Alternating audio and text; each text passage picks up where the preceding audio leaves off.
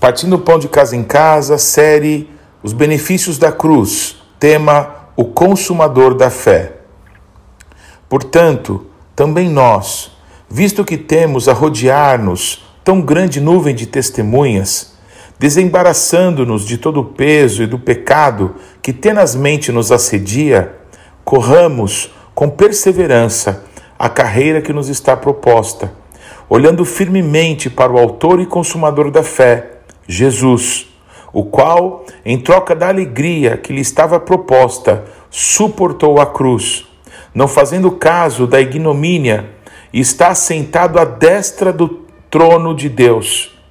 Considerai, pois, atentamente aquele que suportou tamanha oposição dos pecadores contra si mesmo, para que não vos fatigueis desmaiando em vossa alma. Hebreus 12, 1 a 3. Aquele que creu do começo ao fim, aquele que suportou as maiores adversidades e humilhações, aquele que não se apegou à sua posição de Deus, aquele que não entregou os pontos, não jogou a toalha, mas fixou seus olhos no Pai, protegeu seu coração com as promessas do Pai, que decidiu ser o exemplo para nós, é Ele, Jesus para aumentar nossa esperança, para não nos deixar esmorecer, para não nos deixar parar, para deixar claro que há um plano eterno com cada um. Ele reforça que grandes liberações foram consumadas na cruz justamente para vivermos seus planos, termos paz e alegria, sabendo que verdadeiramente Ele domina sobre tudo e todos. Nada escapa do seu olhar, nada tira sua atenção e foco. Seu alvo somos nós e todos os que estão à nossa volta. Estamos na mira do amor do grande Deus, tão infinitamente grande, tão infinitamente poderoso, mas tão incrivelmente acessível a todos. Há perigos e obstáculos pelo caminho, mas há um escape, há um exemplo a seguir. É possível percorrer esse caminho e chegar no destino. Preciso olhar para o exemplo e fazer igual. Não pegue atalhos, não tente encurtar o trajeto. Só há um caminho: Jesus. Ninguém poderá fazer esse trajeto por nós. Cada um tem um trajeto para atravessar. Assim, para facilitar, vá largando a carga desnecessária.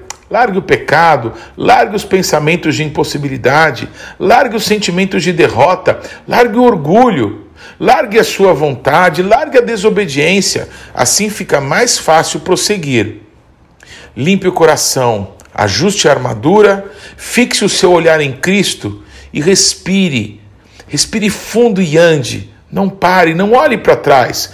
Corra olhando fixamente para Cristo. Ele conseguiu e nele também vamos conseguir. Tanto nos foi garantida por Ele, tanto foi depositado sobre nós por Ele. Incredulidade desonra a Deus. Sem fé não agradamos a Deus, sem atitude não agradamos a Deus e tampouco viveremos as promessas. Jesus foi forte e corajoso, porque sabia o que aguardava por ele. O que ele conquistaria valeria todo esforço e dores. Quem nos amaria tanto assim? Seu esforço foi simplesmente para nos salvar. Continuemos, vai valer o esforço. Aquele que começou a boa obra em nossas vidas é fiel para completá-la até o dia de Cristo Jesus. Filipenses 1:6. Esther Fernandes, pastora, Igreja Bethlehem.